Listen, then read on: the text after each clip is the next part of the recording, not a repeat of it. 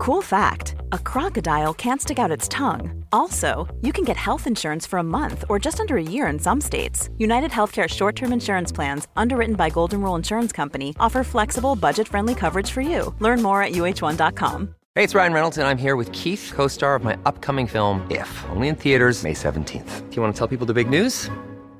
All right, I'll do it. Sign up now and you'll get unlimited for $15 a month in six months of Paramount Plus Essential Plan on us. Mintmobile.com slash switch. Upfront payment of $45 equivalent to $15 per month. Unlimited over 40 gigabytes per month. Face lower speeds. Videos at 480p. Active Mint customers by 531.24 get six months of Paramount Plus Essential Plan. Auto renews after six months. Offer ends May 31st, 2024. Separate Paramount Plus registration required. Terms and conditions apply if rated PG.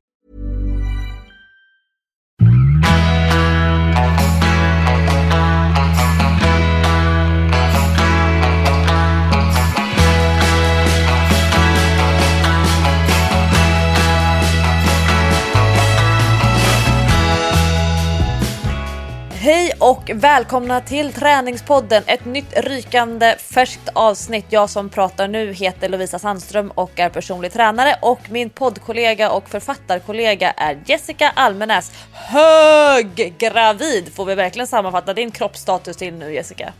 ja, det kan man säga. Det är en eh, kroppsstatus för sig det. Alltså, jag börjar tänka att kroppen har någon idé med att man ska vara gravid lite för länge för att man så otroligt gärna ska vilja ha ut den här ungen och bli av med den här magen. Så, så, att man liksom genomlider den här smärtan. Man bara längtar efter den här smärtan. Jag tar förlossningssmärtan alla dagar i veckan bara jag blir av med detta nu.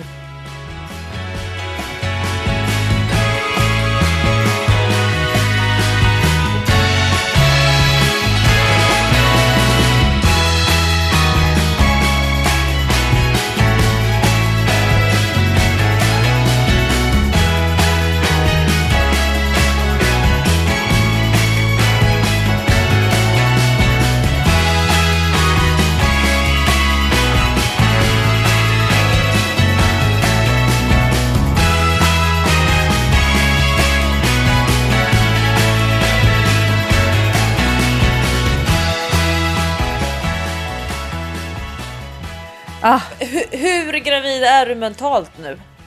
Ja, men jag är så, fast det sjuka är så här, jag är ju extremt gravid mentalt för allt är jobbigt. Så här, hushållsbestyr är superjobbiga. Jag bröt ju ihop häromdagen.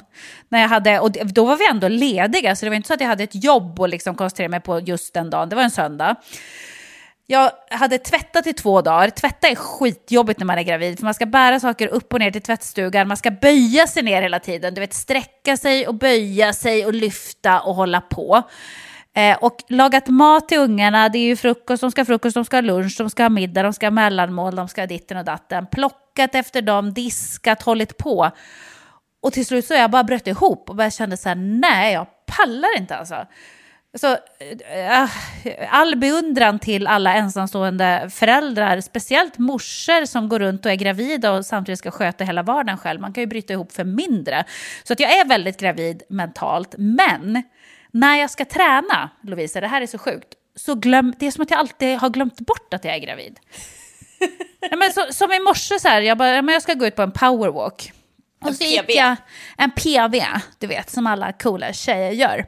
Så jag gick ut på min lilla PV på morgonen och tänkte jag går min vanliga runda. Och min vanliga runda, eh, som inte är den långa rundan, utan den vanliga, den är ungefär sju kilometer. Så jag gick den, det tar ju längre tid än vad det gör normalt sett. Men det, det är som att jag tror att jag kan gå i samma tempo och att jag ska känna mig i kroppen efteråt som jag gör normalt sett om jag Eh, har sprungit sju kilometer. Det brukar inte kännas någonting. Det är så här, ja ja, puff puff. Man går in och duschar och så är man klar med det liksom, så gör man något annat. Men nu blir jag ju helt förstörd av att gå en powerwalk på, på sju kilometer. Alltså jag trodde att jag skulle bryta ihop, gå upp för trappan när jag kom hem till mig. Alltså det, var som, det var som att bestiga Mount Everest. Och jag var helt slut, bara satte mig i soffan och bara flåsade och pustade i säkert 20 minuter. Så att jag är både väldigt gravid mentalt och inte. Men vilken graviditetsvecka är du i nu? Du, imorgon går jag in i vecka 35. Då föder ju vissa. Jag vet. Och det kan ju ske när som helst. Fast jag tänker att min kropp ändå... för båda mina tidigare graviditeter har gått upp ganska exakt 20 kilo och dit är jag på väg nu också. Och eh, jag har också gått tre dagar över tiden med båda mina tidigare barn. Så att tyvärr så tror jag inte att räddningen kommer till mig än på fem, sex veckor. Men när jag har varit gravid i vecka typ 30 och framåt, inte en chans att jag har kunnat ta en powerwalk på 7 kilometer. Jag har ju fått sammandragningar och ont i höfterna ja, redan efter ett par kilometer. Alltså, det är inte relativt eh, bra promenadform för dig Jessica. Jo, men det är det ju. Men jag, jag känner mig faktiskt rätt bra i kroppen ändå. Jag tror att eh, jag ska tacka mig själv för att jag ändå har tränat på och kämpat på. För att jag känner mig rätt stark. Och en sak som du kommer att gilla, det är ju att nu när jag inte kan springa längre, för det går inte, det har jag bara lagt ner. Eh, så lägger jag ju mycket mer fokus på styrketräningen. Plötsligt får styrketräningen ta tid. Jag kan vara i gymmet och styrketräna en timme. Innan så har, har det oftast för mig varit så här, ja, men jag springer först och så styrketränar jag lite grann efteråt. Alltså den tiden som jag har kvar att lägga på styrketräningen. Förstår du? Så att den brukar inte vara mitt huvudfokus. Men Förbi nu, farten lite grann. Ja, men lite så. Men nu så tänker jag igenom vad jag ska göra för eh, sådana här, eh, vad är det vi brukar kalla dem? Multiset? Nej, vad heter det? Trippelset? Superset och triset. Super, superset och triset. Multiset, det är sådana här multiverktyg som man plockar fram fickan. det är min gravidhjärna som inte funkar, jag kommer inte på vad någonting heter. Så jag kör mina superset och jag har planerat och jag höjer vikterna ibland och lite sådär. Du vet, jag verkligen går in för styrketräningen. Ja, men då blir jag glad. Jag blir lite sådär varm i bröstet när, när människor eh, tänker långsiktigt när det gäller träning. Och det är ju verkligen styrketräning och graviditet en bra ja, men det är bra matchmaking på det sättet. Men det är ändå, jag märker att folk stirrar lite på mig i gymmet. För ja, men, konstigt Jessica, känn, du har mage som en kanonkula. jo men kände du det när du var gravid och tränade så här att folk ändå, sen vet jag inte om det är jag själv som hittar på det, men att man känner att folk tycker att det är lite udda att man står där och lyfter ja, vikter och håller framförallt på. Framförallt min andra graviditet. Min första graviditet så tränade inte jag så mycket och inte särskilt hårt eller noggrant.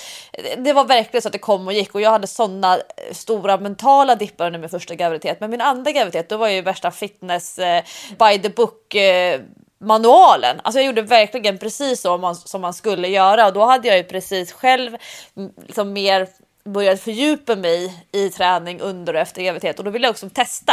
Vad innebär det verkligen att göra så som man säger att man ska göra? Hur mycket tid måste man lägga? Hur noggrann ska man vara med tekniken och så vidare? Men du vet, mina proportioner i kroppen när jag var graviditetsvecka 30 och framåt med min Baxter då, min lilla kille. Jag är ju liksom lika bred och djup som jag är lång. så var roligt. Man kollar ju på mig av andra skäl än att magen är stor. Folk tänker bara så här, hur går det där fysiskt ihop egentligen? ja, men, ja, men så att jag fick ju göra väldigt mycket stående övningar för att om jag skulle sitta ner, det var ju liksom magen fick ju inte plats i relation till knäna. Så att jag, jag, jag fick väldigt förhålla mig ganska mycket och jag körde mycket spinning för jag kunde varken promenera eller ja, knappt titta på roddmaskin eller eh, ja, egentligen köra någon typ av konditionsträning förutom spinning och då är ju riktlinjen att man ska sitta ner när man kör spinning för att man inte ska belasta bäckenet ojämnt. Ja. Och då tänkte jag så här, ja men nu ska jag göra så som rekommendationerna är. Men för mig så var det jätteknepigt att sitta ner för att magen och låren liksom slog ihop varenda gång så jag fick. jag tänkte så här, äh, fuck it, jag ställer mig upp och så, så håller jag mer fokus på att hålla bäckenet stabilt och så får jag i alla fall magen plats. Men, men det är ju liksom min kompakta kroppskonstitution. Eh, jag har ju typ, vad brukar jag säga, fyra centimeter mellan reben och höftben och däremellan ska det få plats en bebis. Det är ju nästan omöjligt. Ja, men alltså, du ska se mig när jag sitter på roddmaskinen. Då förstår jag att folk stirrar. För att det ser ju inte klokt ut. Jag måste ju sitta väldigt bredbent med knäna. så att magen ska få plats däremellan. Så jag är som en liten fet padda. om, du, om du tänker dig när du ser en padda som sitter där vid vattenkanten. Ungefär så ser jag ut när jag sitter och kör min eh, roddmaskin. Alltså, det, det, måste vara en syn för gudar. Men det finns ju andra problem med att, att vara eh, höggravid också när man ska träna. För till exempel imorgon, då ska ju du och jag eh, göra en fotografering tillsammans. Och då ska man ju ha med sig kläder. Vi brukar alltid ha med oss eh, kläder eh, var och en för sig. Du har med från, eh, från ditt håll och jag har med från mitt håll. Man får ofta låna grejer eller presskontor skicka grejer som de vill att man ska testa eller eh, sådär. Så att man kan ha nya fräscha kollektioner och sånt i sina plåtningar. Ja, man vill ju inte ha de svettigaste gamla tightsen som är så ruggade på insidan av låren för att man verkligen har nött kilometer efter kilometer löpande till tightsen och sen så ska man ta jättesnygga glossiga bokbilder. De tightsen går ju inte att använda. Det går ju inte. Det blir ju ingen inspiration för någon heller. För att man vill ju ändå ta bilder som, som folk kan bli lite inspirerade av. Och både du och jag tycker att det är kul med olika träningsoutfits och, och matcha och vara färgglad och sådär. Så att det, det känns ganska viktigt.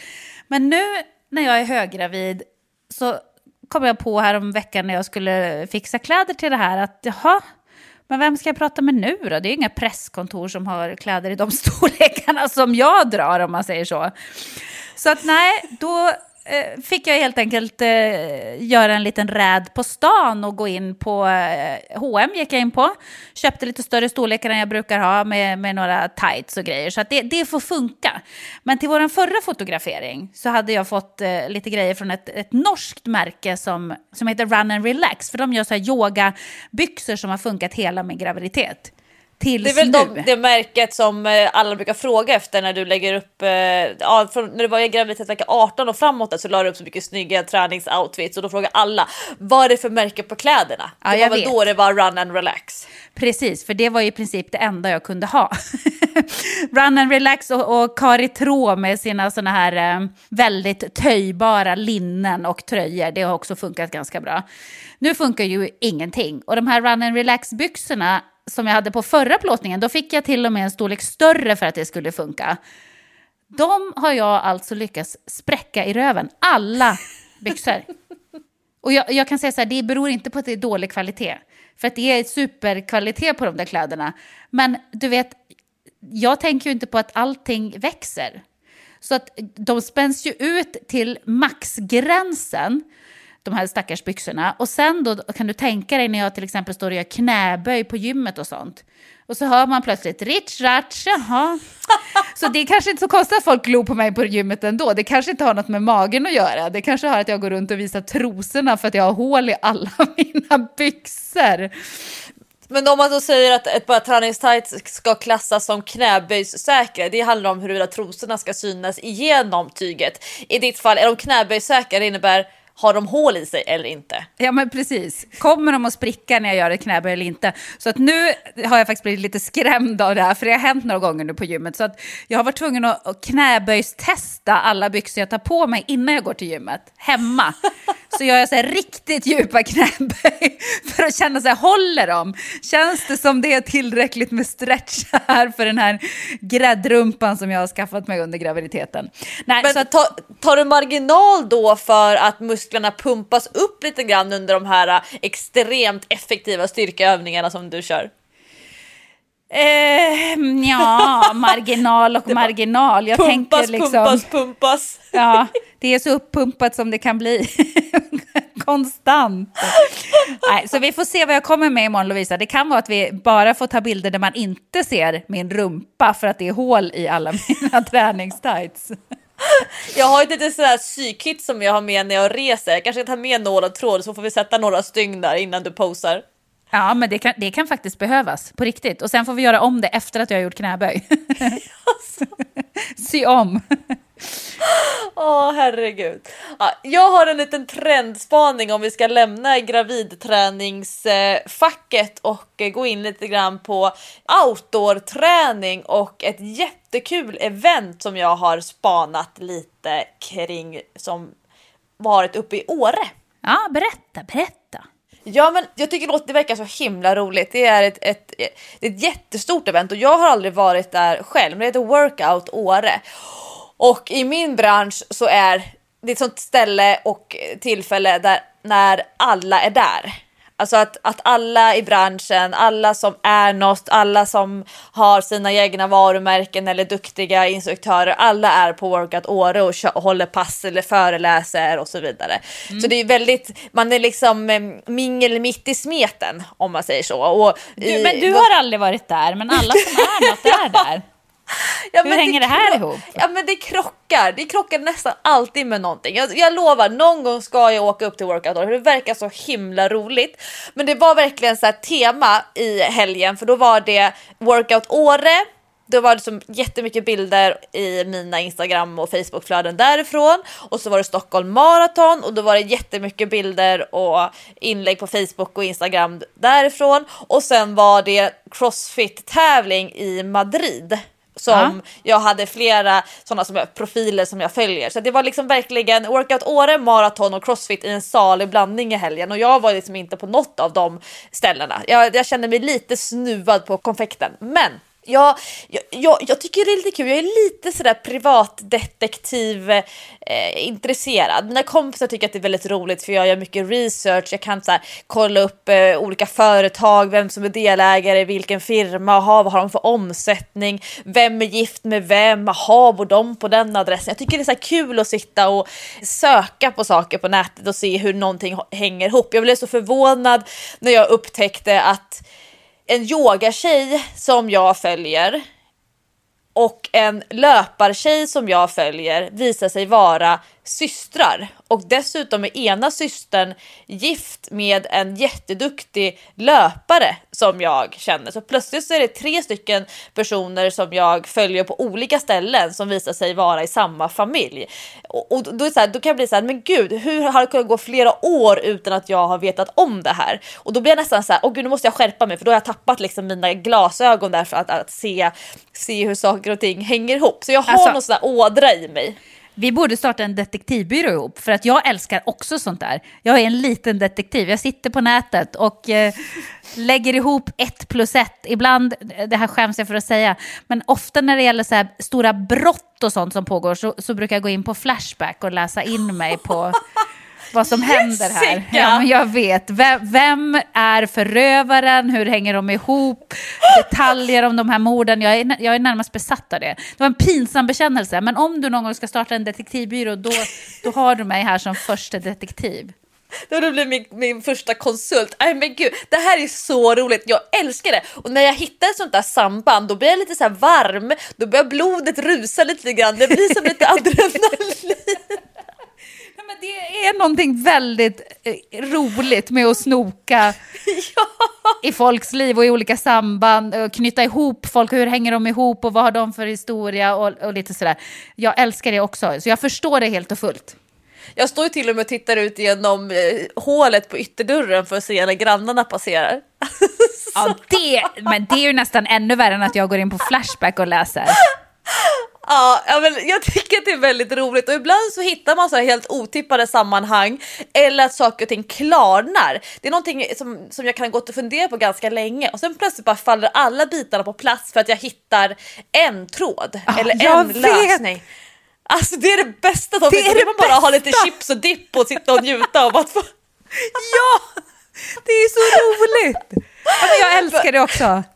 Ja, men en sån, upp, en sån uppenbarelse hade jag i helgen för då satt jag och kollade igenom eh, alla inlägg som skedde då kring det här workout Åre. Och om jag säger att alla var där, då menar jag såklart inte alla, alla, men väldigt många viktiga profiler i branschen. Många som har jobbat väldigt länge, många som är förebilder för mig eller sådana som jag känner så här, att jag har ett väldigt gott öga för. Det finns ju jättemånga profiler i träningsbranschen som är superduktiga, smarta, så här varmhjärtade, klipska. Så. Och, då, och då brukar jag liksom alltid försöka lära mig så mycket som möjligt från dem och så här plocka verkligen godbitar som jag känner berör ja, mina verksamheter eller min målgrupp och så. Och en av de personerna hon heter Ann-Sofie Forsmark och vi har pratat om henne i Träningspodden tidigare, bland annat för att hon eh, är initiativtagare till Tjejmaraton. Det här att tjej, Tjejvasan Just och det. tjej, att det skulle vara kortare. Så när de Ja. gör Tjejmaraton då ska det vara längre än ett vanligt maraton. Och samlar in mycket pengar till eh, ett sjukhusprojekt i, jag tror att det är Kongo, men jag kan, det kan ha, ja men något jag tror att det är Kongo i alla fall. Men en extremt driftig kvinna och hon har jobbat med eh, hälsa på arbetsplatsen eh, under ganska många år som anställd och nu konsultar hon eh, med sitt företag Formstark hälsa och har en jätteintressant podd inriktad på HR-frågor och att bygga hållbar arbetsmiljö och ur ett både arbetsgivarperspektiv men också när man pratar om ekonomi och eh, smärtfri vardag. Så, ja, men hon är superskarp, Ann-Sofie. Och sen är det en annan person som jag följer som heter Magnus Hagström och han har, eh, han är löpcoach och PT och har jobbat i hur många år som helst. Båda de två gjorde var för sig inlägg som handlade om en föreläsning som de hade varit på uppe på workout-året. Ja.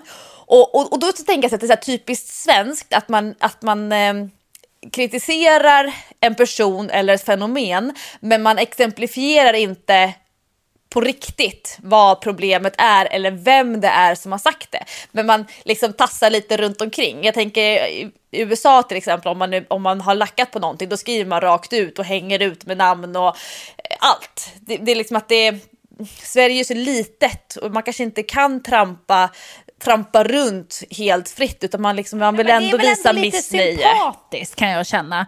För att ibland så kan det ju vara mer ett fenomen man vill komma åt än eh, just en person. Och jag, och jag är ju, du vet ju vad jag står när det gäller personpåhopp och sådana grejer. Det är ju inte jag något fan av direkt. Eh, så jag kan tycka att det där svenska lite försiktiga eh, tillvägagångssättet ändå är lite sympatiskt. Fast jag vet ju inte vad det handlar om exakt i det här fallet. Nej, för då är ju frågan, ska det krävas en privatdetektiv för att hitta vem eller vad som har orsakat spektaklet? Men hela poängen Lovisa med att de inte skriver ut namnet är ju att de inte tycker att det ska krävas en privatdetektiv för att de vill inte hänga ut någon person. Men då kommer lilla detektiv Lovisa och börjar snoka i det här för att ta reda på vem kan det här vara. Ja, och eftersom jag står helt vid sidan av, jag har inte varit på plats, jag vet inte vad som har sagts, men jag ser ett missnöje och jag ser en, en när man vill här, kritisera branschen och aktörer i branschen, men också, och det här är ju alltid jätteutmanande. Jag, tr jag tror jag nämnde det i Träningspodden för några veckor sedan. Det här med när man säger vi i branschen. Vi i branschen måste hålla ihop eh, ja, men vi som jobbar med hälsa, kan inte vi bara vara snälla mot varandra? Eh, alltså, hur mycket får man kritisera internt om man är i samma bransch? Det, det är ett fenomen eh, man känner igen från andra branscher också. Ja, och det, och det är väl lite grann det här med när man säger, vi pratar om feminism. Eh, att man som kvinna får man inte kritisera en annan kvinna, att det är ofeministiskt att göra det. Även om man inte håller med den andra kvinnan. Alltså det, det, är ju lite problematiskt det här med när det blir grupper eller grupperingar som skapas för att man jobbar i samma bransch. Det är kanske det enda man har gemensamt. Ja, exakt. Och man behöver ju faktiskt inte tycka lika om allting även om man nu råkar vara i samma bransch. Eller om, om vi tar feministexemplet, man behöver inte tycka lika om allt bara för att man råkar vara kvinna. Ja, och, och, det är väl kanske det man utvecklas av. Man utvecklas eller jag i alla fall, jag utvecklas av att möta människor som inte tycker likadant som jag. När jag rekryterar coacher så blir jag jätteimponerad över eller av om en person inte tycker likadant som jag, men som har jättebra argument eller erfarenhet för varför vi inte behöver vara, vara överens. Alltså om jag bara skulle omge mig med ja-sägare eller människor som håller med mig, då skulle jag vara lite orolig för ja, men kvalitetssäkring eller är det här verkligen en person som som är ärlig. Tycker man likadant så är det inte säkert att man kommer framåt någonsin och det kanske blir lite skört. Mm, exakt. Så, så då tänker jag att okej, okay, det finns aktörer i träningsbranschen och att alla har ju någon form av önskan eller drivkraft och att det finns en anledning till att man är i träningsbranschen för att man vill människor väl. Det tror jag är den, den vanligaste och den första eh, inkörsporten i träningsbranschen. Jag tror inte att någon är där för att tjäna pengar, för det gör man inte. Det är en myt att man tjänar pengar i träningsbranschen som en vanlig aktör om man inte börjar sälja proteinpulver och vitaminer. Okay. Då, då tjänar man pengar. Men skitsamma. Det som de här två personerna då som jag följer som, som de började prata om, det var just att om man som en profil i träningsbranschen föreläser eller då på något sätt pratar om att viss träning skulle vara bättre än någon annan och att man vill själv höja sig genom att trycka ner andra träningsformer. Det var det som var själva kärnan när Ann-Sofie och Magnus i det här fallet menade på att vi måste förenas kring att det primära är att människor rör på sig. Det primära är att människor har motivation till att ta hand om sig, att tänka snälla tankar, att göra gott och att det i princip är näst intill onödigt att prata om träning i form av att bodypump skulle vara sämre än styrkelyft, att löpning skulle vara bättre än spinning, alltså att, att väga olika träningsformer mot varandra och säga att den ena skulle vara bättre eller sämre än den andra. Och att man vill hävda sig själv som en, en vad ska man säga, bättre människa eller bättre coach eller att, att det jag säger är viktigare än vad någon annan säger.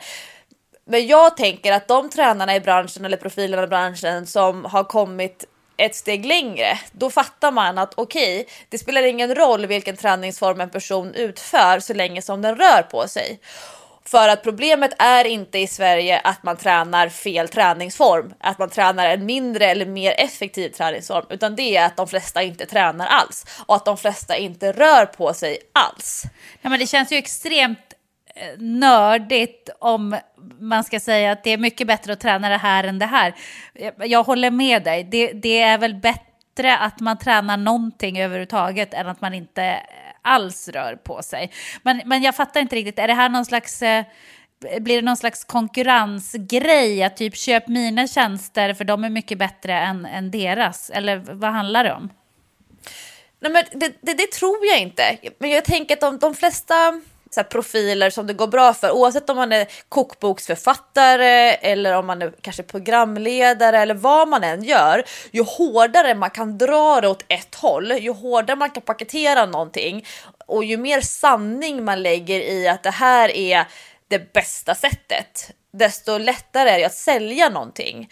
Om man tittar på de kokboksförfattarna som har sålt mest, de har ju verkligen ringat in en sorts nisch och att det är, så, det är klart att det är mycket lättare att sälja en diet till exempel om man har satt bokstäver på den, om man har satt tydliga regler för vad man ska och vad man inte ska göra än att sälja en, en kokbok med lite så här allmänna riktlinjer och råd kring hur man ska käka.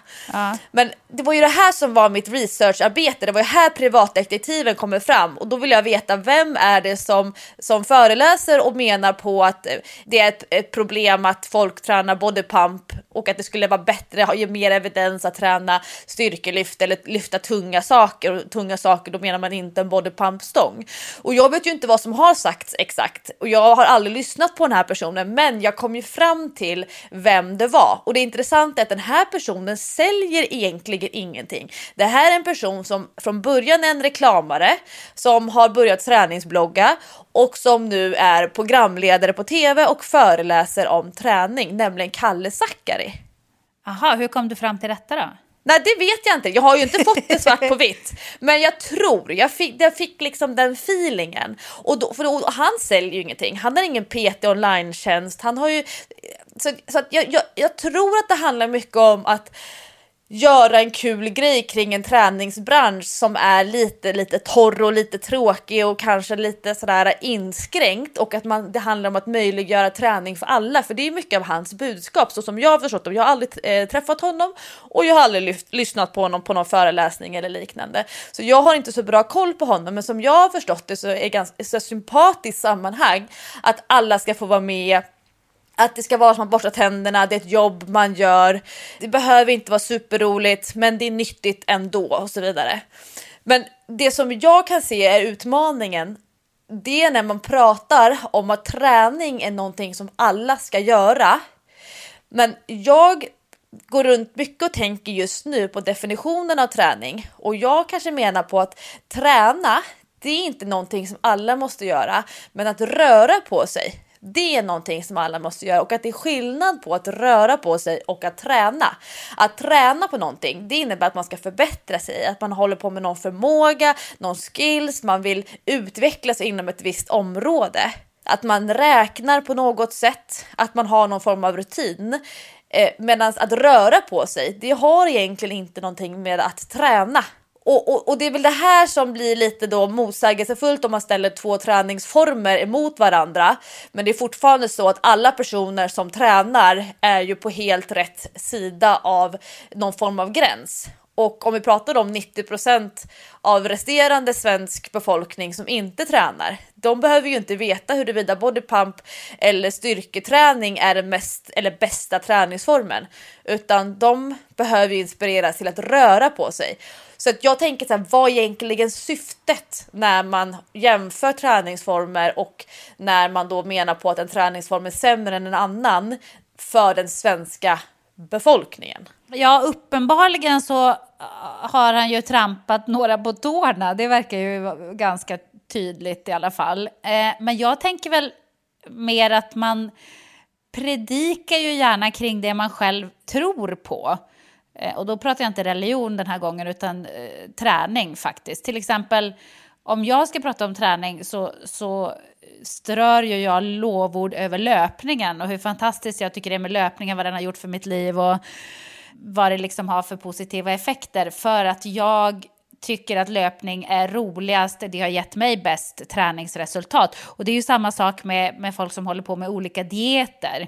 De som har snöat in på till exempel ja, vad det nu kan vara, vad heter alla konstiga dieter?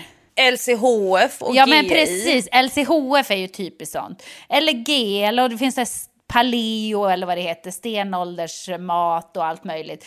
Man predikar ju för den saken man själv eh, har fått liksom resultat av. Det man tror på. Men, men det jag tänker är ju att den träning som är bäst för en person behöver ju inte vara bäst för en annan person. Nej, och, och, och, det är väl det som är utmaningen när man gör massa studier i laboratorium där man sätter så här, man gör syreupptagningstester med masker, man sätter elektroder på musklerna, man gör muskelbiopsier för att mäta extremt noggrant och så kommer man fram till vad som är mest effektivt för att bygga muskelmassa eller för att förbättra konditionen på kort och lång sikt och så vidare. Men det är just det steget är att, att människor tränar ju inte i laboratorier. Människor tar inte ens pauser varannan eller var tredje timme under en stillasittande arbetsdag. Jag menar ju på att det spelar ingen roll hur en människa tränar om det är en, två, tre, fyra, kanske fem gånger i veckan om den inte eh, använder kroppen regelbundet under dagen och att det är så himla långt ifrån det laborationsmässiga eller det när man pratar om vad som är mest effektivt och vad som är mest optimalt. Alltså det, det är så mycket mer komplext än att stå och väga två träningsformer mot varandra och just det du säger med att många människor kommer med någon som en vad heter det, profetia, alltså man har fått en uppenbarelse, man har fått, man har blivit frälst på sin egen magiska lösning. Exakt. Och jag tror att det är väl det Kalle Zackari har gjort eller blivit. Han har ju blivit frälst av att lyfta tunga saker och det är det han predikar om. Men det är jätteknepigt när det finns människor i samma bransch om man nu tänker honom som en i träningsbranschen. Och det är det här jag menar med att det är lite, lite knepigt för jag tror inte att jag skulle säga att jag och Kalle Zackari är i samma bransch. Men, men, Hur tänker du då? Eller? Ja, men vi, det var ju det som var det här, de här inläggen handlar om. Vi i träningsbranschen, är Kalle Zackari en aktör eller profil i träningsbranschen tillsammans med PTs, föreläsare om träning, gruppträningsinstruktörer? Jag vet inte. Hur mycket jo, utbildning måste väl. man ha? Ja, nej men nu, nu blir du lite snobbig tycker jag. För jag har ju ingen utbildning, men jag skulle ändå säga att jag är en profil i träningsbranschen. Jag är ju ingen PT, men jag är ju definitivt en träningsprofil som nu kanske jag tillskriver mig själv för mycket, men jag tror att jag har inspirerat en och annan att faktiskt börja träna och röra på sig, eller börja springa, kanske springa lopp och sådär. Precis som jag antar att Kalle Zackari har gjort med sina tv-program, sina poddar, föreläsningar, allt vad det är, så har ju han helt säkert inspirerat människor till träning på ett eller annat sätt. Och då, då är man väl kanske en profil i träningsbranschen? Är man inte det? Är, det, är, är inte den bredare än så? Eller tänker du bara nu på en, på en liten hardcore-kärna där, där man liksom ska vara utbildad och tänka på ett visst sätt för att få vara med? Eller hur? Jag, jag fattar inte. Nej, men det är det här som jag menar är balansgången. Det är det här som är intressant med grupperingen. För, för att det, det som var då i den här Facebook-spaningen som jag gjorde här nu på ämnet och området. Det det, det cirkulerade och ham, handlade också om att vilket ansvar har man som profil eller inspiratör eller någon form av influencer. För att om man som du då, och jag håller ju med dig, alltså det är klart att du är en profil, men du är ju inte riktigt beredd att ta det ansvar som det innebär att vara profil. För du kan ju ofta säga att ja, men sätta upp händerna liksom att jag gör så här, det funkar bra för mig, gör som ni vill. Ja, och så absolut. kan ju inte jag säga. Nej, det kan inte du säga. Det, där är det ju en skillnad såklart. Där har ju du eh, mycket mer att bära på dina axlar. Helt klart. Och då är frågan i Kalla Zackaris fall då, vilket ansvar som kommer med att man får en stor plattform, typ som SVT eller stå och föreläsa. I och för sig stå och föreläsa för väldigt många i branschen eller föreläsa för väldigt många träningsintresserade.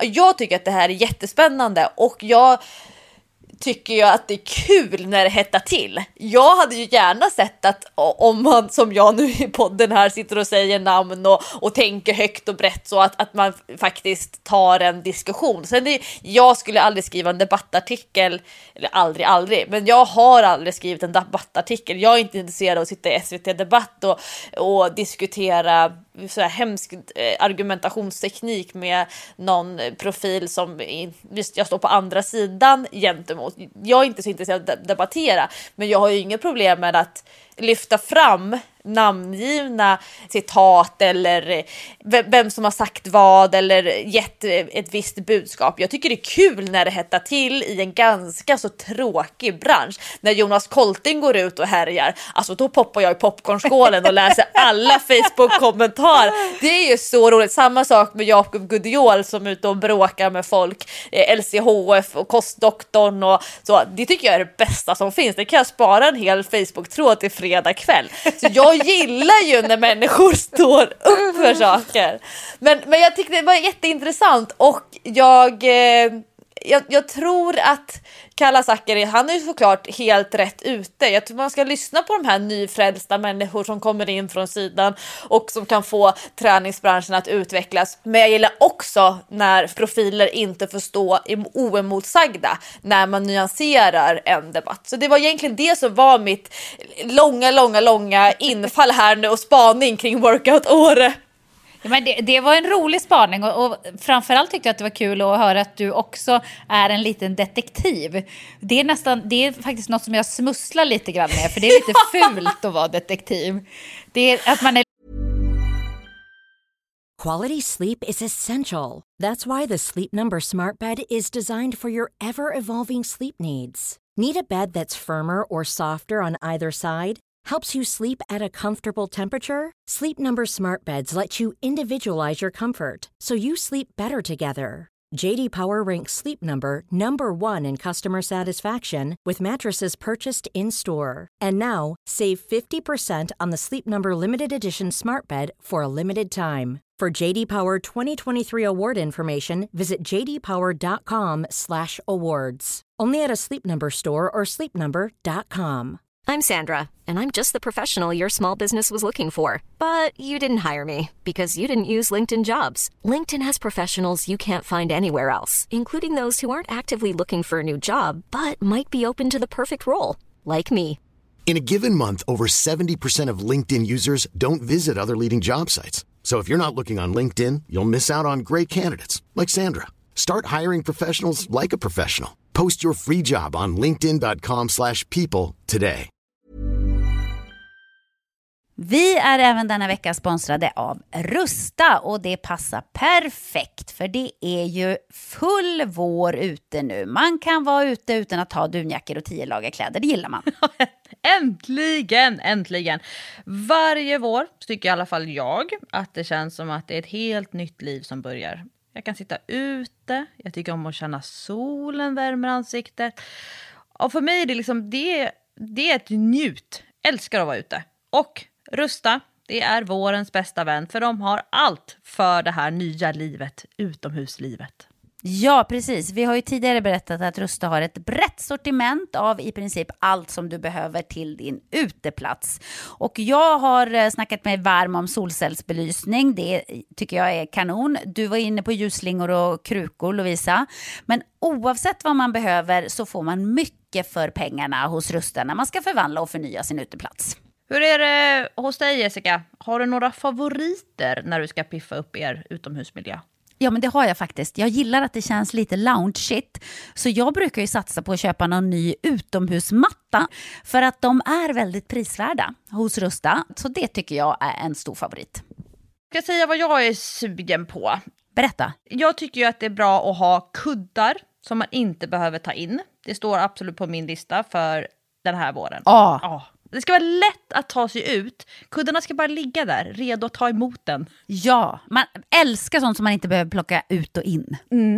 Och då säger ju nog jag att grejer till utegymmet, alltså vi pratar hantlar, kettlebells, foam roller, sådana saker är också för mig vår, att vara ute, det är låg tröskel till att träna och så kan man liksom ta in och ta ut. Och Rusta har riktigt bra hemmaträningsgrejer. Och jag tänker så här, ja, men man sitter och hänger där i sina kuddar och så kan man träna. Och så kan man hänga och träna. För alla våra lyssnare så är ju träning en viktig del av utomhusmiljön, det vet jag. Vi uppmuntrar och uppmanar våra lyssnare att njuta av utomhuslivet och kolla gärna Inrusta när ni vill uppgradera er utemiljö. Kolla in rusta.com, men framförallt besök ett Rusta varuhus och få inspiration till ditt nya uteliv. Vi säger tack till Rusta! Stort lite nyfiken och snokig sådär. Det är ju inte, det brukar ju inte ses eh, av de flesta som en bra egenskap. Nej men det kan vara sånt bra trumfkort om man ska gå in i förhandlingar, i möten eller eh, överlag så. Att veta mer om en person än vad personen själv vet eh, vad jag vet. Det tycker jag är jättekul. Vad roligt, jag trodde du skulle säga att veta mer om en person än vad personen vet om sig själv. det hade ju varit lite udda. Ja, men det är väl som du och, och Falleman när ni upptäckte att ni var släktingar. Det är väl lite så här att någon annan har vetat det här om er ganska länge och inte sagt någonting. Ja, i och för sig. så roligt.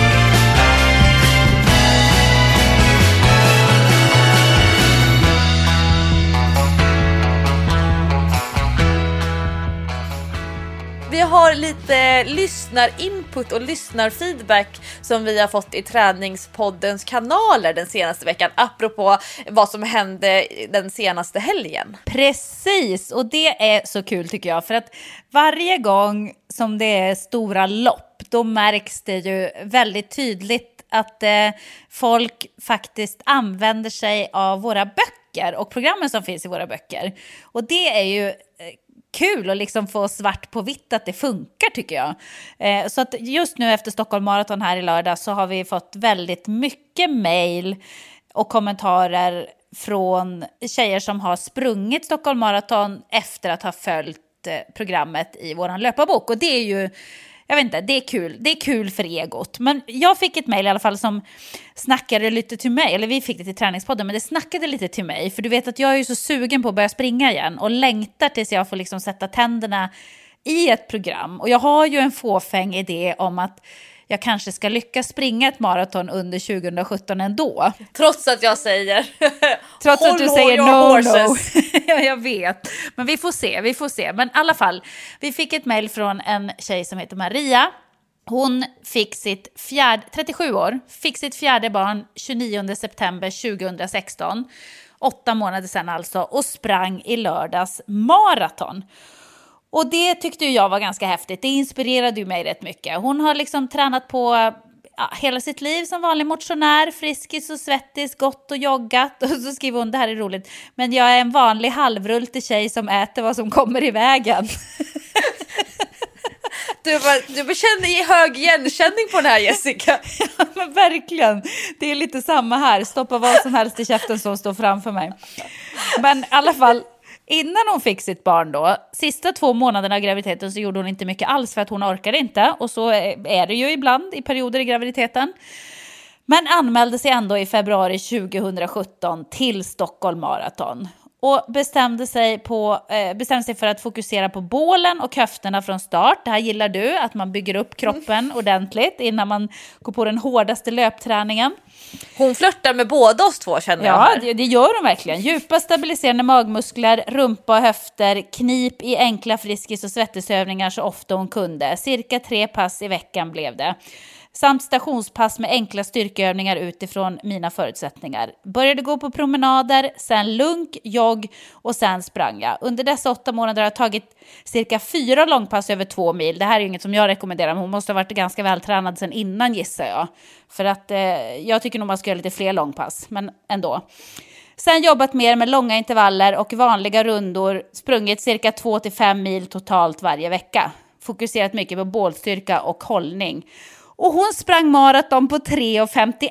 Och det här tycker jag är så peppande så jag vet inte vad jag ska ta vägen. Woo, woo, woo, ja, men jag blev så glad när jag läste det här mejlet. Hur snyggt jobbat är inte det? Hon bara bestämde sig i februari. Jag ska fan med springa maraton. Men bryr sig om att jag fick en bebis precis. Det är bara att köra. Det är coolt. Men vet du vad som, som tilltalar mig hos eh, hennes plan, hon beskriver hur hon har gjort? Det är att hon har lagt upp en plan och att hon har tänkt Eh, allt. Hon har tänkt in alla nivåer. Det är så vanligt att man lägger upp en plan för löpningen och sen är det löpningen man satsar på och så kommer det alltid falla tillbaka för att man missar styrkan, man missar återhämtningen, man missar knipträningen. Men eh, andra änden finns ju människor som bara jobbar med styrkan och ingenting med flåset. Och hon har ju verkligen plockat ur sitt perspektiv och gjort sitt bästa utifrån de förutsättningarna hon har. Och när hon säger att hon springer 3 till 5 mil i veckan. Det, det, det är ju faktiskt vad en vanlig motionär faktiskt kan klara av om man har en plan. Och det är just det här vikten av att ha en plan, att inte ta en vecka i taget utan att man lägger upp en struktur och sen jobbar utifrån den och inte varje måndag hoppa på ett nytt program för det gör ju mig tokig när man inte har planen. Det finns ingenting att utvärdera. Det finns ingenting att se.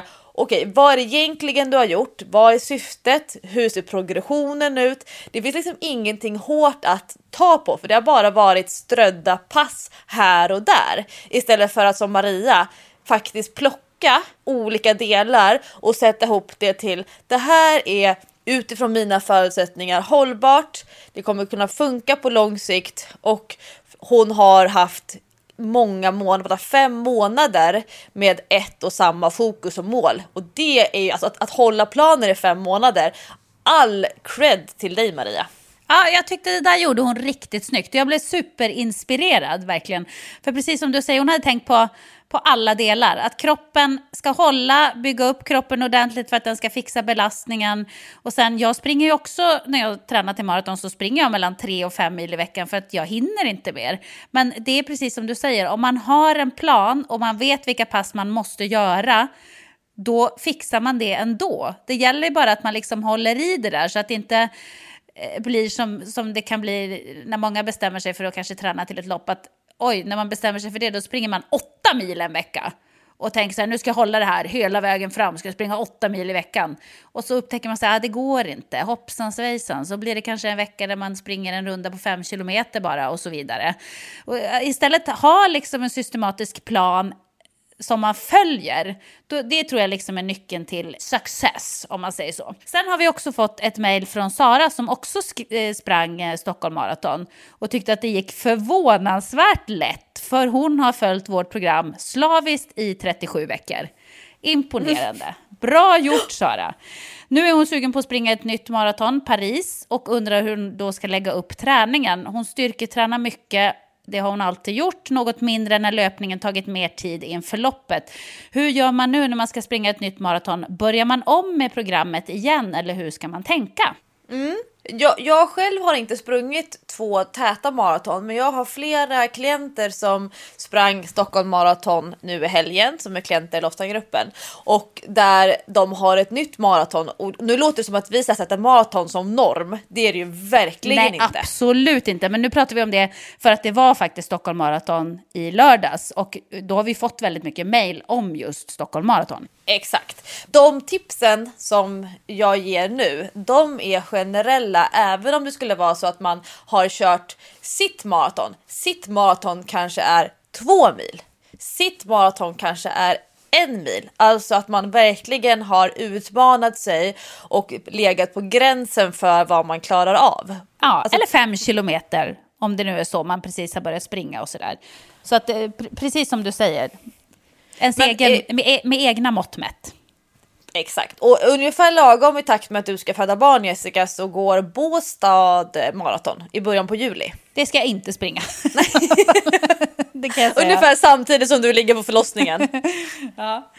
Eh, och det går också eh, Helsingborg maraton den 2 september och det är flera stycken av eh, mina klienter eller våra klienter som som planerar att springa något av de loppen då utöver att ha sprungit Stockholm maraton. Ja. Och det som jag ger som som eh, tips då, det är ett. Ska du springa ett maraton i juli alltså, eller under sommaren, då tycker jag inte att man ska fylla på med någon långpass som är längre än två mil. Det behöver man inte göra.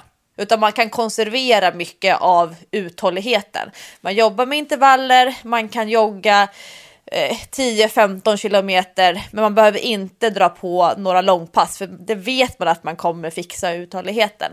Men så det är det ena. Ska man springa Helsingborg Marathon i september, då kan man absolut lägga in ett eller två långpass under sommaren för att fortsätta känna på, känna på kroppen. Men det Ja. behöver inte vara lika maniskt som när man ska springa sitt första maraton eller om man har verkligen har gjort det här, att följt ett helt maratonprogram. Man kan ha mycket mer feeling om man har ett sånt här tätt maratonmål. Men ett, ett annat väldigt bra tips och det här tycker jag är jätteviktigt för all typ av löpning och alla löpare som kanske har kommit igång med löpträningen för att man lyssnar på träningspodden, att man känner sig sugen och man skulle vilja komma åt den här euforikänslan som löpträning. Man har liksom hört rykten om att det kan ge och man ligger kanske lite grann på gränsen. Dels att man har sprungit något lopp under våren, vårruset eller eh, något, något millopp eller liknande, kanske ett halvmaraton. Och sen vill man komma igång med träningsdos igen nu under juni och juli. Det är att träna barfota göra tåhävningar barfota, att jobba med stabilitetsövningar barfota. För att då känner man ganska så snart och direkt om det knarrar i fotleden, om det gnisslar lite grann, om det ömmar någonstans. För jag möter ofta eh, löpare som kan springa sig igenom uppvärmningen. Det smärtar under uppvärmningen, det knarrar och glistrar och sen går det över. Och sen kan man springa passet smärtfritt, men sen så nästa gång man springer så har man ont igen. Okej. Och jag, tyck, jag tycker inte man ska jobba så. Jag skulle gärna vilja att man hade någon form av barfota-scanning flera gånger i veckan där man faktiskt känner på vad foten berättar. För foten är oftast ganska så bra på att berätta om hur, hur den mår. Och foten är ju extremt utsatt under de här tuffa asfaltsloppen. Så det är mitt tips nummer två. Alltså att, att jobba med stabilitetsövningar och rörlighet för fötterna så att de verkligen, man verkligen scannar igenom dem. Hur mår fötterna? För de är ofta svaga länken. Mm. Har du något tips Jessica på att springa sådär tufft efter ett maraton? För du har ju, du har ju tränat dig till maraton och du har sprungit maraton oförberedd. Men hur har du känt veckan efter? Har du längtat till nästa lopp? Ibland har jag gjort det. Inte efter alla mina lopp. Efter mitt senaste så tänkte jag att nu kommer det att dröja ganska lång tid innan jag springer maraton igen. För det här var inte kul. Men då hade jag ju också, som du vet, hade jag ju tränat för lite och sprungit för lite långpass och sådär. Men, men jag kommer ihåg när jag sprang eh, i Buenos Aires till exempel och var så nära att springa under fyra timmar som har blivit någon slags drömgräns för mig. Jag vill under fyra timmar. Och då sprang jag ju på 4.06. Då tänkte jag ju, eh, kan jag hitta ett maraton nästa vecka som jag kan springa? så jag får komma under fyra timmar någon gång. Men, så att det är lite olika vad man har för känsla i kroppen. Men rent generellt så eh, tycker jag att man behöver ju, för varje maraton man springer behöver man ju lite kortare förberedelsetid, där man verkligen går in för maratonträningen och följer ett program. Så om jag till exempel hade sex månader till mitt första maraton så, så brukar jag ju ligga på tre månader nu och det brukar funka rätt bra, men det förutsätter ju att man håller igång mellan loppen ändå, att man ändå springer tre pass i veckan, men kanske inte gör de där extrema långpassen direkt, för de är ganska enkla att lägga till i träningen.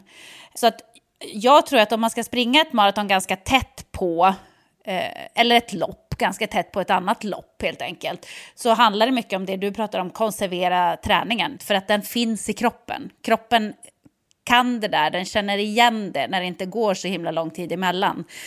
Eh, så att jag tror inte att man kanske behöver börja om med programmet från början, liksom. Utan eh, ja, om man nu inte har ett visst tidsmål som man vill nå. För då kanske man måste liksom steppa upp träningen lite grann. Jag har ju en maratonlöpare här hemma som eh, och kom hem från eh, Kina-maran där och var en hejdundrande löparform, min man Hans. Det var ju superroligt för han hade följt ditt och mitt löparprogram för maraton för 4.30 eh, tiden, alltså Ja. springa ett maraton på 4.30 men eftersom vi gjorde sprang ett äventyrsmaraton som det kallas för så går det liksom inte att överföra till att man skulle springa själva loppet på 4.30 men han sprang på 5.50 och var ju inte ens trött. Och det var ju helt fantastiskt. Jag tror ju att han hade kunnat springa lite snabbare, men jag tror framförallt att när han springer Helsingborg Marathon i september, att han kommer kunna kapa ganska mycket från sin gamla tid. Han har sprungit Helsingborg Marathon tre gånger tidigare. Och i hans fall, då gör vi så att han har vilat nu från löpningen, eh, den prestationsinriktade löpningen i nästan tre veckor. Mm. Och sen kommer han räkna baklänges, eller vi räknar baklänges på maratonprogrammet på 4.00. Alltså att han ska ta en nivå snabbare. Ja, men då hoppar han in i programmet på, på, den, eh, på de antal veckor det är kvar liksom, till loppet, eller? Exakt, och sen håller vi nere långpassens längd, alltså veckans tredje pass har vi kortat av i eh, tid. Han behöver inte vara ute så länge, för han behöver inte träna upp knäna och fotlederna. De klarar ju den här belastningen så att därför behöver han inte vara ute och nöta asfalt lika många mil i månaden. Nej. Men själva rutinen med tre löppass i veckan, rutinen med korta intervaller, långa intervaller och jogging, den ligger kvar. Men inte lika mycket slitande långpass. Men däremot mycket fart och att bibehålla mycket av självförtroende som man kan få av att springa ett bra lopp och känna att man har kunnat leverera det man har tränat upp. Men jag tänkte på jag kom, en sak som du pratade om med Maria, hon som hade fått barn i september och sen sprang maraton i juni. Ja. Det, eh, jag möter ofta kvinnor som får sitt första eller andra barn som blir mer uthålliga efter att de har fått barn. Trots att kropp, de kanske haft ett träningsuppehåll i slutet av graviditeten. De har haft ett träningsuppehåll första månaderna efter att de har fått barn. Och kanske tränar mindre än vad de brukade göra innan de blev gravida om man tittar på antalet träningspass som man skriver i kalendern. Men däremot börjar de röra på sig på ett annat sätt. Alltså att man börjar promenera mycket mer. Och promenera dessutom med barnvagn, då hamnar man ofta automatiskt i man kallar det så här pulsnivåer. I Sverige brukar man dela upp det i, i fem pulsnivåer. Ibland så kan man ha sex pulsnivåer. Men pulsnivå 1, det är typ att gå och pulsnivå 2, att jogga. Och när de börjar lägga massa tid i pulszon 2, då blir de mycket mer uthålliga. Särskilt om man alltid bara har tränat mycket högintensivt, alltså pulszon 5 och då kanske sexan om man har sex steg. Och en del medelintensivt, det här att man alltid springer ganska så fort på sina löppass. Man har alltid tränat så. Man har aldrig joggat med låg puls. Man har aldrig hållit tillbaka löpfarten eller powerwalkat snabbt. Men när man börjar göra det med barnvagn, för det blir en del av den dagliga rutinen för att bebisen kräver det, för att man vill komma ut, man vill få frisk luft, man vill kanske vill att tiden ska gå under dagen och så vidare. Alla har ju olika ledighetsdagar.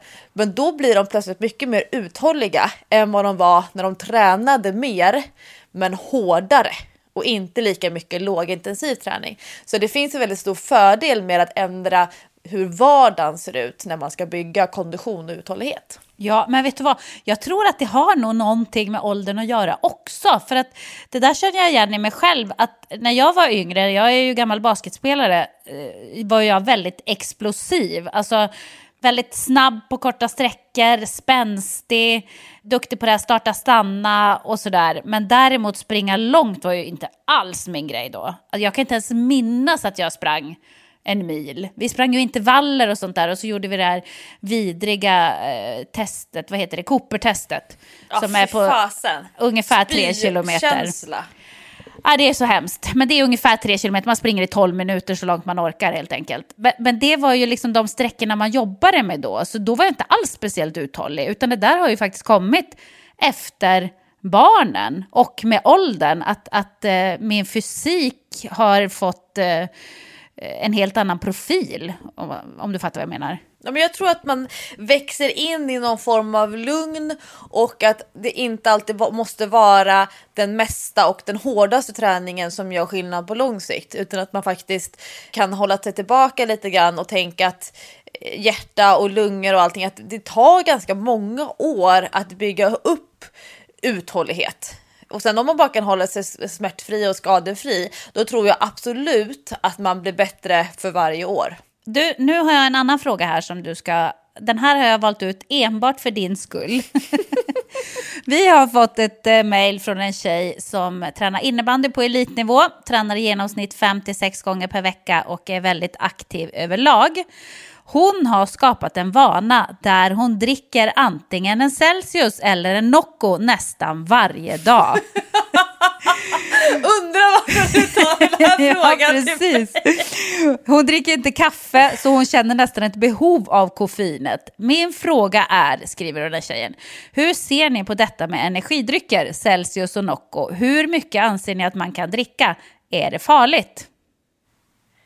Ja. Varför får du den här frågan tror du Lovisa? Ingen aning! För du är ju nästan beroende och besatt av eh, att dricka Nocco. Ja men Träningspodden-lyssnarna har ju följt mitt Coca-Cola Zero-beroende under flera år. Ja, och nu har, och sen nu har, nu har det bytts ut. ja. Och då, vi ska säga att vi är absolut inte sponsrade av Nocco. Det är bara det att du är ju besatt av denna dryck. Men jag skulle aldrig dricka en Celsius. Jag har inte ens smakat på en Celsius. Det är, ju, faktiskt, det är ju lite märkligt.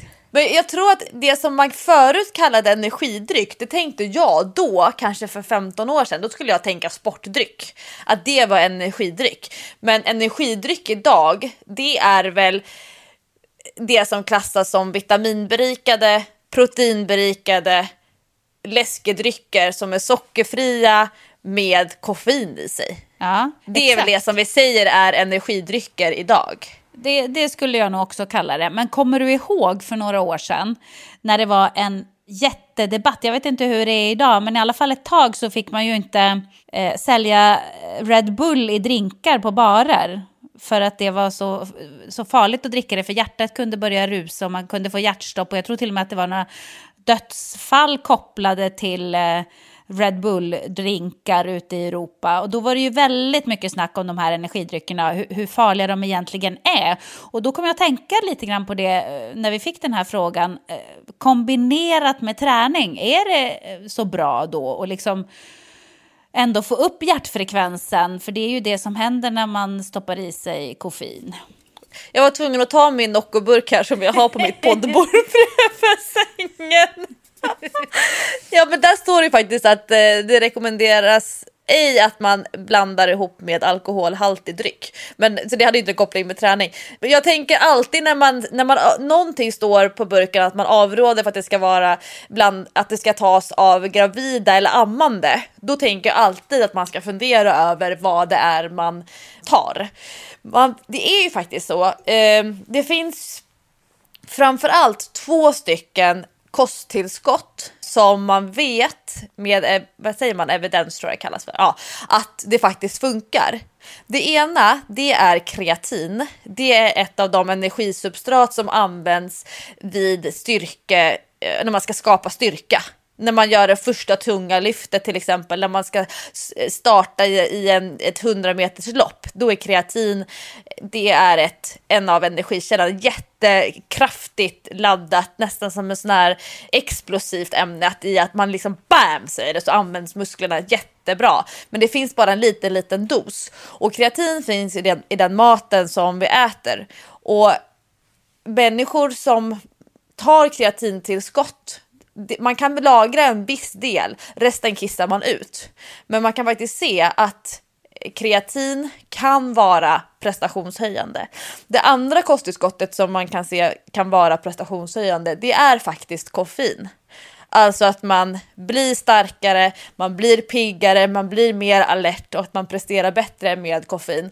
Och det är ju inte ovanligt att eh, människor som tränar på väldigt hög nivå tar koffeintabletter.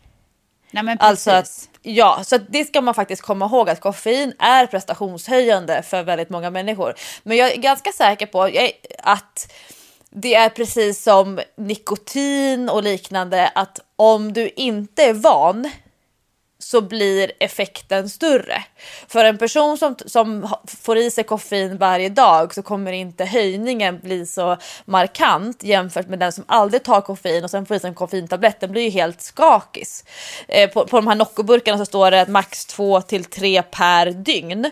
Och en del som jag, någon kompis till mig, hon säger att hon kan inte ens dricka en och sen blir hon helt skakis. Och jag, jag märker inget, alltså ingenting. Jag, jag tycker att det är, för mig är det liksom som en jättegod sockerfri läsk. Men, men alltså, jag ser inte ett problem i att man dricker eh, energidrycker som är sockerfria till träning. Men däremot tycker jag inte att man ska ersätta måltider med sådana här drickor. För att det är ju faktiskt så att de mättar, vilket innebär att om man är en person som styrketränar och tränar hårt och har ett ökat energibehov och så dricker man massa och då blir man mätt av det och då kanske äter man inte tillräckligt mycket så att man kanske får en sämre prestation på sikt för att man inte fyller på med det man behöver i en större portion eller ett extra mellanmål för att man går runt och är mätt av att man har druckit sådana här drickor. Nu, nu kommer ju du och, nu kommer ju du och um, göra så att det, det uppstår en helt ny diet här i samhället. Nocco-dieten. Ja men det är ju sådana enkelt knep. av Lovisa. Ja men det är ju sådana 90-tals bantningstips som jag kommer ihåg. Du vet man sådana sjukt när man läste i tidningarna att man skulle dricka ett stort glas vatten innan man skulle äta för att man skulle bli mätt tidigare. Ja eller, eller bara dricka kaffe och käka grapefrukt eller något sånt fanns det någon ja, som var. Supertrendigt. ja väldigt men, sjukt. Men, men, men det andra som jag tänker på med sådana här drickor det är Förut så sa man, jag tror att det är en myt, i alla fall det, det senaste som jag har fått lära mig, att eh, koffein är vätskedrivande. Så att det verkar som att det är en myt, att det inte alls är så att man går runt och kiss, blir kissnödig för att man dricker kaffe. Tycker men, du inte? Va? Nej. Det ja, tycker det, jag. En kopp exakt. kaffe, sen måste man ju kissa. Ja, men du kanske hade behövt kissa om du hade druckit vatten också. Ja, ah. ja men, det, men det är vad jag har fått lära mig, om vi säger så. Men Däremot, går man runt och smådricker hela tiden, alltså att man alltid går runt med en Nocco-burk eller liknande, så kan det bli så att man retar urinblåsan. Och att vissa tjejer som aldrig har haft problem med urinläckage plötsligt när de ska träna börjar känna att de kissar på sig för att då kanske de började dricka en Nocco två timmar innan. Sen har de gått och smådruckit, smådruckit, smådruckit och sen plötsligt så fastän de inte är kissnödiga så känns det som det. Och gör man det varje dag, att man alltid går runt och dricker lite grann av sån här dricka. Man skulle kanske inte dricka vatten på samma sätt för att det är inte samma, vad ska man säga, kick i munnen eller det känns inte riktigt lika lyxigt att dricka någonting som är rumstempererat, att det ska vara liksom kall så att man med den här lyxiga grejen av att man har en burk i handen. Så jag kan ju tänka att det finns kanske mer så här livsstilsaspekter att, att titta på att alltid gå runt och dricka. Men det är ju en svindyr källa till koffein. Å andra sidan, människor som lägger 39 kronor på en kaffe latte varje förmiddag och eftermiddag. Det är ju också svindyrt sätt att få i sig koffein. Ja, och då ska jag säga det är inte mycket koffein i en kaffe latte. Nej, men du ser, jag, kan inte ens, jag är inte ens någon koffeinexpert på det. Nej, för det är ju stort sett bara mjölk. Det är ju en väldigt dyr kopp med mjölk utspädd med kanske två, tre droppar kaffe. Så, så känns det i alla fall ofta när man får en kaffelatte. Jag måste alltid ta en extra shot, för annars är det som, ja, ja, jag kan lika gärna dricka varm mjölk. Men jag tror, eh, jag, ska, jag ska räkna lite snabbt här. Jag tror att det är så att det är tre gånger så mycket koffein i en Nocco som i en Coca-Cola Zero. Oj, jäklar, det var ändå rätt mycket. Men, jag, ja men, men jag tänker så här, när hon skriver att det känns som att hon behöver koffeinet, det, det, är ju inget konstigt. Koffein är ju, kan väl ändå säga att det är en, en, en drog. Alltså jag märker ju om jag inte dricker kaffe på några dagar, då får jag ont i huvudet, svårt att starta dagen, känner mig trög, kan inte tänka ordentligt. Alltså det får jättemycket effekter om man plockar bort koffeinet som man är väldigt van vid. Och förmodligen är det väl samma sak om man plötsligt plockar bort dina Nocco, då skulle väl du också få någon slags abstinens antar jag. Det kallas väl för centralstimulerande. Det, att just att det går på blodkärlen som jag har fått lära mig och jag ska inte säga att det här är någon sanning men jag förstod det som att koffeinet eh, öppnar upp så att blodflödet blir bättre vilket innebär att om man då plötsligt slutar dricka koffein så får man huvudvärk för att kroppen är van vid att det ska stimuleras utifrån. Mm, exakt. Men det är ju samma sak, alltså det är koffein i väldigt många tesorter också. Det är koffein i iste, eh, alltså vuxna människor dricker koffein. Det som jag kan tycka är ett problem, det är inte att träningstjejer dricker koffein innan de ska träna, utan det är när det är 12-13-åriga barn som går runt med såna stora monster energy-burkar som är såna här som gamla ölburkar i, i sizen. Vet du vad jag menar med såna här folkölsburkar ja, med, med energidryck? Om man är 12-13 år och dricker så extremt stora burkar med koffein, då eh, det tror jag inte är nyttigt på lång sikt. Så det, det tycker jag är ett större problem. Och jag vet ju att eh, mataffärer, Ica och liknande, de säljer ju inte energidryck till eh, människor om du är under 15 eller 16 år. Så de har ju faktiskt en åldersgräns. Ja, men det låter väl otroligt sunt. Jag kan tänka mig att kroppar som inte är små barnkroppar som inte är vana vid att utsättas för sånt, det måste ju vara det är som den nya tidens sniffa lim. ja men det är, det är, samma sak med de här som vipar. Eh, alltså vipar, vad betyder det? Vipar, ja men såna e-cigaretter. Att, man, man, man, att e, det var så smart med e-cigarett sa de för att det, det är ett sätt att få i dig nikotinet men du slipper allt, eller inte allt, men en del av det som är giftigt i cigaretten. Och det är klart att ja, det finns åldersgräns på e-cigaretter, men tydligen så kan ju barn och ungdomar få tag på dem ändå. Och då är det ju så hemskt att nu kan ett barn eller en ungdom röka en e-cigarett utan att lukta. Så någon kommer hem och för, för tio år sedan så kände föräldrarna att du har ju rökt, du luktar. Men nu kommer du hem och så luktar du ingenting. Och det är ju jättehemskt för då får du i dig nikotinet. Du kommer ganska så snabbt bli beroende, men du kommer inte drabbas av några av de här sociala nackdelarna eftersom du inte ens behöver gå utomhus för att dra i dig nikotinet och du luktar inte heller. Det är jättehemskt. Ja, alltså jag börjar redan oroa mig för hur den här tiden ska bli. Du vet, min son fyller ju, min äldsta son, han fyller 12 i år. Men det var så skönt för han ska åka iväg på kollo nu nästa vecka. Och då läste jag kolloreglerna högt för honom. Och då står det bland annat att eh, det är rökförbud här på kollo och man får inte röka och så. Och han bara, men varför står det? Jag bara, ja man får inte röka och så. Men det är väl ingen i min ålder som röker? Och det tyckte jag var så skönt. Jag bara kände, puh vad härligt. Det är ett tag kvar tills, eh, tills man bör, behöver börja oroa sig för sånt. Att kompisarna står på skolgården och, och, och röker liksom. Så att det, kändes, det kändes rätt bra. Han kunde inte alls relatera till varför man ens skulle ha ett rökförbud. För det var helt otänkbart att någon skulle röka. Ja, och det är, ju, det är ju jättehärligt. Jag tror just du och jag, vi har maraton till norm och jag tror att på många skolgårdar så är det liksom helt naturligt att dricka energidrycker eller stå och jobba med e-cigaretter. Det gör de i alla fall på skolgårdar runt omkring där jag bor och de barnen går i högstadiet. Usch, det är hemskt. Ja, jag tycker det. Sen kan ju del tycka, ja men titta runt om i världen vilka katastrofer det finns och att det är ett litet problem i sammanhanget. Men samtidigt så är det det man har framför näsan som bekymrar en mest ofta. Ja, eh, det som ens egna barn kan utsättas för är ju självklart det, det som man är mest engagerad i. Så är det ju, det är en naturlig mänsklig reaktion att det funkar så. Men Jessica, ska vi ta och vira ihop den här avsnittet av Träningspodden? Ja, jag vet inte ens var vi började. Var det dina spruckna, spruckna yoga tights? Spruckna yoga tights. Vi får se vad, om jag kommer i hela tights på vår fotografering imorgon eller inte. Det blir spännande att se. Och sen pratade vi ju lite grann om din spaning.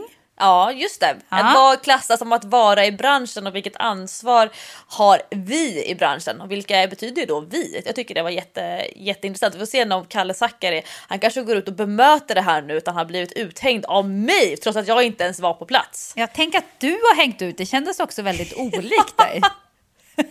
ja, men det, jag är lite pirrig, jag är lite nervös. Jag har ett, eh, ett jättestort projekt som jag håller på att jobba med, så det kanske är så att jag om jag är pirrig och nervös på ett ställe, då blir jag helt orädd på något annat ställe för jag inser inte faran. Ja, men du vill ha något som tar bort lite fokus liksom från att du är lite pirrig sådär. Ja, men vi, vi, jag pratade ju lite kort om det i förra avsnittet av Transpodden och då då lovade jag att, att, podd, eller att eh, min nya app skulle finnas att ladda ner och, och nu, nu kan jag säga när Trädespodden släpps då är det ju fredag Ja. Och jag ska äta upp mina trasiga knäböjstights om inte, om inte appen eh, Majst finns att ladda ner samtidigt som träningspodden släpps. Så ja, jag, jag håller tummarna för att allting är klart, den finns att ladda ner och att alla kan gå in och eh, följa träningsprogram. Jag ska se till att du håller i löftet och käka upp tightsen om det inte är så.